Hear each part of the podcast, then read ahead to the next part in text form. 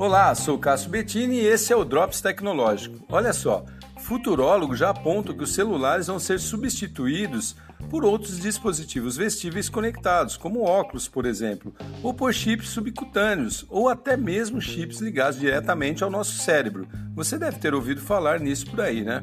E parece que o negócio está bem próximo de acontecer. Olha só. A Mojo Lens finalizou alguns testes de segurança em sua mais nova lente de contato inteligente super sofisticada. A lente tem resolução de 14 mil pixels por polegada. Para você ter ideia, aí, computadores têm apenas 100 pixels e os celulares 500, portanto, uma qualidade bem superior.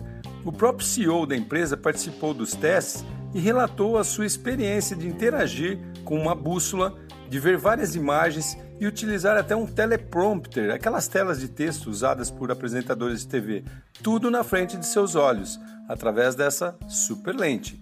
Perkins, o dono desse negócio, afirmou que a tecnologia estará disponível no mercado já nos próximos anos. Olha só que legal, né? Agora imagina você trocar seu smartphone por lentes de contato conectadas. Show, né? Parece mesmo que a transição já começou. Sou o Cássio Bettini compartilhando temas sobre tecnologia, inovação e comportamento. Até o próximo.